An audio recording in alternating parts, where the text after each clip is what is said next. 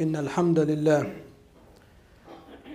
نحمده ونستعينه ونستهديه ونؤمن به ونتوكل عليه ونعوذ بالله من شرور أنفسنا وسيئات أعمالنا من يهده الله فلا مضل له ومن يضلل فلا هادي له وأشهد أن لا إله إلا الله وحده لا شريك له وأشهد أن سيدنا محمدًا عبده ورسوله ونبيه وصفيه وحبيبه بلغ الرسالة وأدى الأمانة ونصح للأمة وجاهد في سبيل الله حتى أتاه اليقين وتركنا على المحجة البيضاء ليلها كنهارها لا يزيغ عنها إلا هالك فاللهم صل وسلم على سيدنا محمد في الأولين وصل وسلم على سيدنا محمد في الآخرين وصل وسلم على سيدنا محمد في الملأ الأعلى إلى يوم الدين وصل وسلم على سيدنا محمد في كل وقت وحين وعلى آله الأطهار وعلى أصحابه الأخيار وعلى أتباعه الأبرار إلى يوم الدين يا أيها الذين آمنوا اتقوا الله حق تقاته ولا تموتن إلا وأنتم مسلمون يا أيها الناس اتقوا ربكم الذي خلقكم من نفس واحدة وخلق منها زوجها وبث منهما رجالا كثيرا ونساء واتقوا الله الذي تساءلون به والأرحام إن الله كان عليكم رقيبا يا أيها الذين آمنوا اتقوا الله وقولوا قولا سديدا يصلح لكم أعمالكم ويغفر لكم ذنوبكم ومن يطع الله ورسوله فقد فاز فوزا عظيما وبعد فإن أصدق الحديث كتاب الله وإن خير الهدي هدي سيدنا ومولانا رسول الله وإن شر الأمور لمحدثاتها فكل محدثة بدعة وكل بدعة ضلالة وكل ضلالة في النار. In Islam we have two types of miracles. One type of miracle we call mu'jizatul risala, the miracle of the message itself. And for us, by the way, these categories are for all of the prophets, not just Sayyidina Muhammad, but I mean that's how we understand the miracle. So the miracle of the message of the Prophet ﷺ is the Quran itself. The Quran in its Arabic, the Quran in its structure, the preservation of the Quran, the Quran that talks about things that will come that the Prophet ﷺ and the companions didn't know about, to the end of that discussion. That is the miracle of the message itself. And then there are ma'jizatul rasul, there are miracles that belong to the Prophet himself sallallahu alayhi wa sallam. And the ulama that enumerated these, they found, they counted over a thousand miracles of the Prophet sallallahu alayhi wa sallam. But because the Quran is such a, a big part, of course, of the Islamic story, sometimes we forget about the miracles that belong to the Prophet himself sallallahu alayhi wa sallam. But there were many. Now those miracles themselves, they have different types. Some of those miracles were done in public.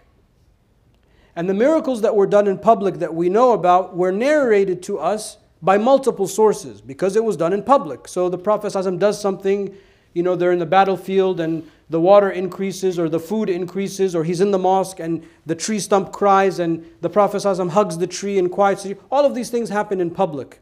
And they're narrated to us by what we call at-tawatur, which Doctor Sherman Jackson translates as diffuse congruence. If you didn't know what that means, it's called diffuse congruence, meaning that so many people narrated this piece of information that it would be impossible normally for them to conspire to lie about that.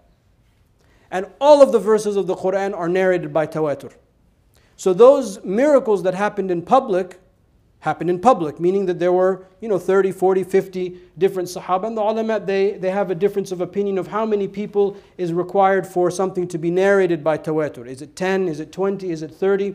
You know, there's the details in that discussion. Those miracles, the point of those miracles, were to give proof to the people that were with the Prophet ﷺ that had doubts. And this is why when you read in the seerah or you read the sayings of the Prophet, peace be upon him, he says, you know, how can you disbelieve and I'm with you? That's what he's trying to say. Don't, don't you see the tree was crying and I hugged it? Don't you see that the water came out of my fingers and I increased the, the water and everyone drank from it?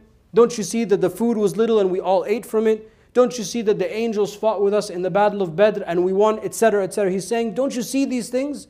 Why, why don't, what else do you want? But there are other uh, miracles of the Prophet ﷺ that only happened to him. They were not in public. And those miracles were to emphasize and give confidence and give strength to the Prophet ﷺ in his message. لِنُثَبِّتَ بِهِ فُؤَادَكَ. Allah says in the Quran, so that we can make firm your heart. When Abraham alayhi salam asks God, show me how you give life to death, God says in the Quran, أَوَلَمْ تُؤْمِن, don't you believe?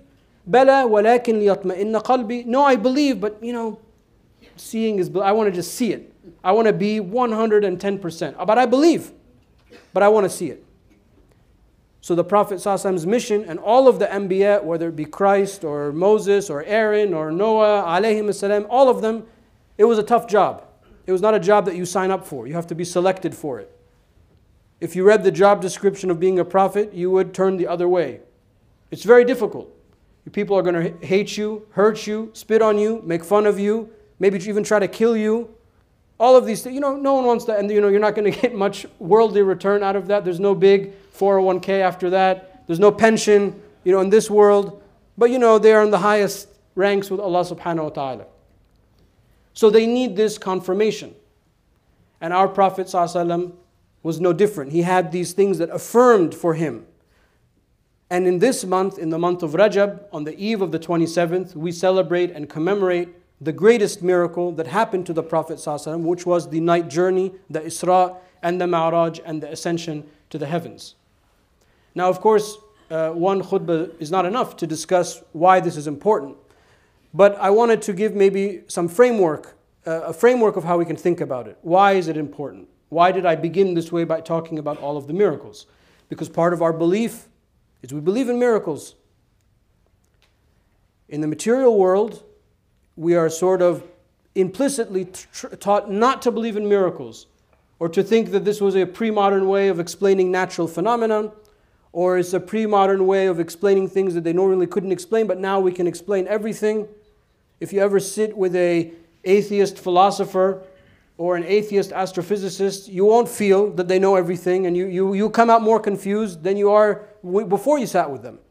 That type of uh, uh, uh, um, certainty that we look for in our faith, you're not going to find with that way of thinking. And if you just pause and think about the world around you, you'll notice that there are miracles all the time. Our life itself is a miracle. The chances that, that we could have existed versus non-existence itself is a miracle. That we were born where we, where we are and have what we have physically, emotionally, mentally, that itself is a miracle. And it's important to remember what the definition of a miracle is. In Islam, the definition of a miracle is khariqul aada. Something that goes against the normal causal relationship. For example, in the Quran, Allah Ta'ala, when Abraham was cast into the fire, what does Allah Subhanahu Wa Ta'ala say? Ya nari kuni bardan wa salaman ala Ibrahim. O fire, be cool and pleasant for Abraham. And the Mufassirun, they say, if Allah did not say salam and be peaceful or pleasant, then Abraham would have died from the cold. But Allah Subhanahu Wa Ta'ala said, Ya nari kuni bardan wa salaman ala Ibrahim. So the normal causal relationship is that fire burns. But in this instance, Allah subhanahu wa ta'ala withheld that causality to make the experience different. And Abraham alayhi salam, when he talks about this, when we read in the hadith, he says, the most pleasant experience I've ever had was when I was cast into the fire. That's not the normal causal relationship. The, the, not, the fire burns, A causes B, but Allah subhanahu wa ta'ala withholds that causal relationship to show us that the only reason we think A causes B is because we are used to seeing it. It's habit. But we know that every A is caused by every B, it causes every B by Allah subhanahu wa ta'ala saying, kun fayakun, be and it is. And this is essentially the cornerstone of Sunni theology. But the Isra and the Mi'raj was different. Because the Prophet ﷺ, there was no rule of causality that was suspended. The Isra and the Mi'raj itself broke all of the rules. And that's why we celebrate it and commemorate it and reflect on it every year. And that's why Allah has a, there's a whole chapter in the Quran called Surah Al-Isra that talks about in the beginning about the Isra, and Surah Al-Najm that talks about the Mi'raj. There is no rule that allows this to happen, that the Prophet ﷺ would go from uh, Mecca to Jerusalem and to ascend and to return, and his bed is still warm. This is, there is no speed that, that a physical uh, mass can travel at that would allow that to happen. So it is a miracle of miracles, that it's not just a suspension of the rules, but it is a uh, rule breaker. And again, reminding us of Allah subhanahu wa ta'ala saying, be and it is. So Allah, you know, how, how does this ascent happen? You know, you can think of the buraq, the, the, the night journey. We have fast uh, transportation, we have fast trains, we have fast planes. You can kind of conceptualize, yeah, okay, I can kind of get that. But to ascend into the seven levels of the heaven. And remember, everything that we see in the observable universe is just the first level of heaven. So I'm not talking about, you know, uh, star cluster nine six one five two one eight. I'm talking, that's all this dunya in our cosmology. We're talking above that. No one's done that before. No one has gone in, on that journey before. But Allah subhanahu wa ta'ala said, be and it is. Kun in the second heaven, and he is in the second heaven. Kun in the third heaven, and he's in the third heaven. Again, all of this is for the Prophet sallallahu alayhi wa sallam. Now the interesting thing about the Mi'raj, the word that we use, the Mi'raj. Araja in the Arabic language is a non-linear line. You know, if somebody is uh, walking and limping, that's what you say. You know, that's al-uruj, you know, he's like limping. They're not, they're not straight. And the interesting thing about that, in space there are no straight lines. When we were in school, they would always draw these circles for like the orbit, you know, so to make everything nice and neat. But that's not actually what's happening. The way that the earth rotates and the way the earth revolves and stars and planets and all of that is that the lines are curvy. If you looked at the actual path, they curve at some speed. And, you know, I wasn't uh, awake for that part of the class, but that much I remember, that they're not straight. So Allah subhanahu wa ta'ala calls this the uruj. And Allah Ta'ala refers to the path of the angels to the heavens and back as al-uruj. Now how did the Prophet ﷺ, how could he have come up with that word? You could have said uh, rufi'a, you know, that the Prophet ﷺ was raised, which, which is why ascension is not really a good translation, because rafa'a is like to ascend, uh, su'ud, to go up. But Allah didn't choose, choose these words. The word that is in the Quran, the word that we use is al-ma'raj, araja, which is a non-linear line, to remind us of the, you know, miraculous nature of this event. It reminds us of the importance of miracles. It reminds us of the importance of not relying only on our causality, but relying on Allah subhanahu wa ta'ala. Yeah, we have to rely on causality because that's, what, that's where the moral obligation, where our taklif is. But to remember that anything is possible. Nothing is big for Allah subhanahu wa ta'ala. Whenever someone says, oh, that's a big deal, how does the Muslim respond? He says, Allahu Akbar. Right? Allah is greater than that. There is no limitations on what Allah subhanahu wa ta'ala can do. And I'm sure in each and one of your lives you have seen this, the impossible have, has become possible. And remember that that's by the will and the leave and the power of Allah subhanahu wa ta'ala. So if Allah subhanahu wa ta'ala wanted the Prophet to ascend in this way, then it is his prerogative. Kun fayakun, be and it is, be and it is. And other than the fact that it reminds us of the importance of Jerusalem, and we ask Allah subhanahu wa ta'ala's peace Uh, for Jerusalem and also for our sites in Jerusalem. May Allah subhanahu wa ta'ala protect these sites and all religious sites for that matter.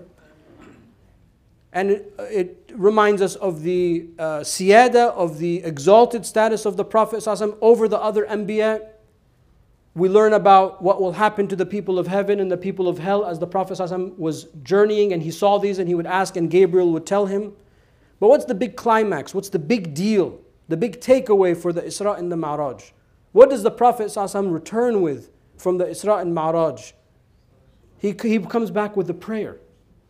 Allah Ta'ala didn't legislate zakah this way. Allah did not legislate Hajj this way. Allah Ta'ala did not legislate siyam this way. Allah Ta'ala did not legislate anything, dhikr, this way, but He legislated the prayer this way. This is like the big cinematic moment of the Prophet's risalah, of the Prophet's message sallallahu alaihi wasallam, to come back with this one key thing that differentiates us from everyone else, as the Prophet sallallahu alaihi wasallam said, which is our prayer. And not just that, but prayer is an essential part of religion. Because the Prophet ﷺ said, "La khayra fi dini la salata fi." There is no good in a faith, in a religion, in an organized religion, if there's no prayer in it.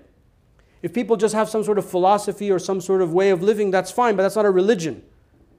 Religion requires us to do something, to physically bend, you know, to do something in witnessing the Almighty.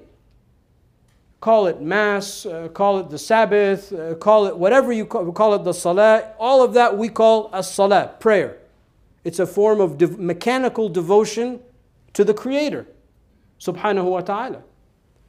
So when the Prophet ﷺ comes back with this unbelievable story, at the lowest point of his life, so if you if you arc the Prophet's story, his his story, his arc, this was the, the lowest point of his message. He had just lost his wife, Lady Khadija alayhi salam, just lost his uncle, who was his only protector. The people of Mecca didn't want to deal with them. They had kicked them out of Mecca. He went to Ta'if, the people of Ta'if pelted him with stones. Right? This is called Aamul Huzn, the, the, the year of sorrow and sadness. And in this lowest point, Allah subhanahu wa ta'ala gives the Prophet ﷺ the greatest gift, which is this miracle, to confirm for himself and to increase his confidence that he is delivering this message on behalf of Allah subhanahu wa ta'ala, and to give us all a part of that journey, which is as salah. And the tahiyyat that we say in the prayer, At-tahayyatu lillahi wa salawatu tayyibat, As-salamu alayka ayyuhan nabi wa rahmatullahi barakatuhu, As-salamu alayna wa ala ibadillahi as-salahin, Shadu ala ilaha illallah wa shadu anna muhammad rasulullah. This is the dialogue that happens between the Prophet ﷺ and Allah subhanahu wa ta'ala in this episode in which he physically was there. So every time we pray, we are reliving this night journey. That any time we are feeling low, like the Prophet ﷺ, when he felt overwhelmed, he said, "Arihna biha ya bilad," you know, you know, give us some comfort. Start the prayer, make the, then let's pray and have some solace. Innaha la kabiratun illa ala al-khashi'in. Prayer is difficult except for those that are, have humility.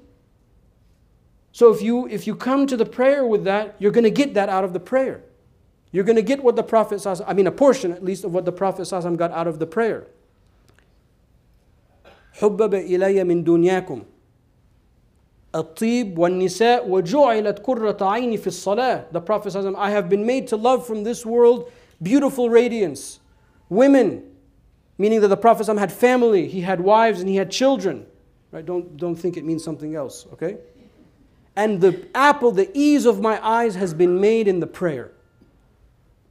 The Prophet's most peaceful moment, most uh, content moment, of intense relaxation was when he was praying to Allah subhanahu wa ta'ala, whether it be the fard prayer or the sunnah prayer or tahajjud prayer or whatever. And all of this comes from the Isra and the Mi'raj, because you know there was prayer before the Isra and Mi'raj.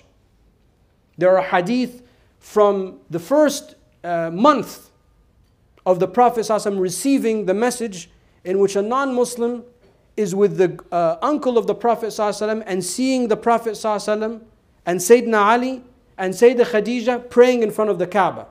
This hadith is narrated in the uh, Isaba of uh, Ibn Hajar al-Asqalani, his encyclopedia of the Sahaba, because this man later becomes a Muslim.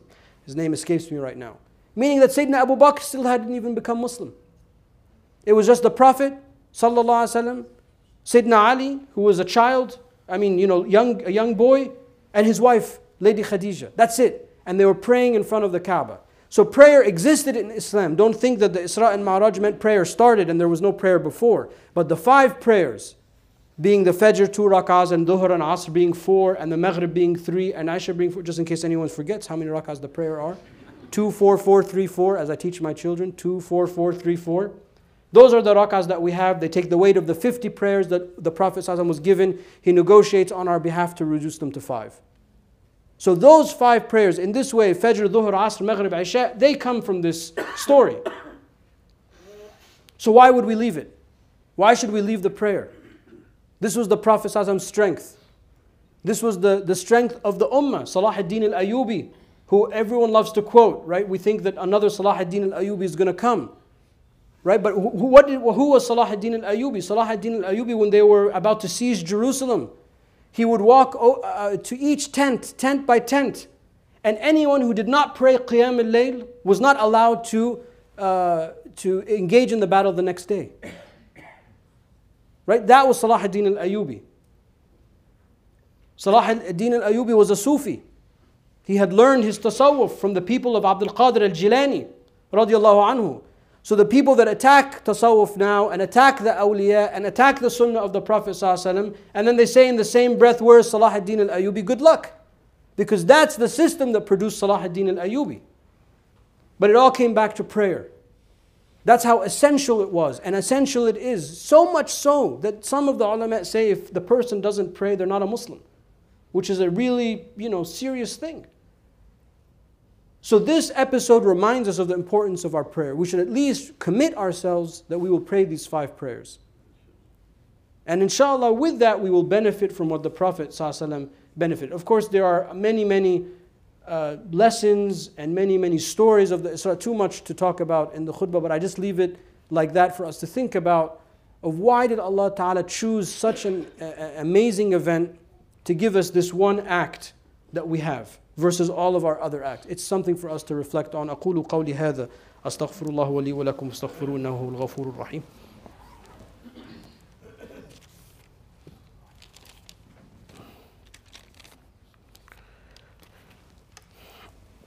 أعوذ بالله من الشيطان الرجيم بسم الله الرحمن الرحيم اللهم صل وسلم وبارك على سيدنا ومولانا محمد وعلى آله وصحبه وسلم. Just a few announcements before the dua. One, a lot of people have complained that they're not receiving the emails, so we have a new sign-up sheet outside for the newsletter. So if you're not receiving the weekly emails that are sent out midweek, uh, put your email address so we'll make sure that you're on it. Also, we have sign-up for Ramadan Iftar. Uh, believe it or not, now it's time to consider that. So the Iftars that happen Friday, Saturday, and Sunday, for people that want to sponsor or co-sponsor Iftar, there's a sign-up outside. Tonight's seerah class will be at seven thirty, same time, and then Tarif's class on Sunday will be at six fifteen in the morning. Uh, Sister Zahra Mustafa asks the community to make dua. She's battling cancer. We ask Allah subhanahu wa ta'ala to cure her and to heal her. And then we're asking also for dua for Sister Narjis Akhtar, the mother of Sarwar. Uh, she'll undergo a surgery soon, so we ask Allah subhanahu wa ta'ala for his shifa. And as we are in the blessed month of Rajab, we ask Allah subhanahu wa ta'ala by the blessings of this month to heal those that are sick, to bless us in Rajab and Sha'ban, and to allow us to arrive safely in the month of Ramadan. We ask Allah subhanahu wa ta'ala to protect our children, to have mercy on our parents, to have mercy on those who have passed before us. We ask Allah subhanahu wa ta'ala to make us steadfast on our prayers and to make us benefit from the prayers the way that the Prophet sallallahu alaihi wasallam benefited from his salah. We ask Allah to make us people of the sunnah. We ask Allah Ta'ala to make us people of the Jama'ah. We ask Allah Subhanahu wa Ta'ala to make our last actions our best actions.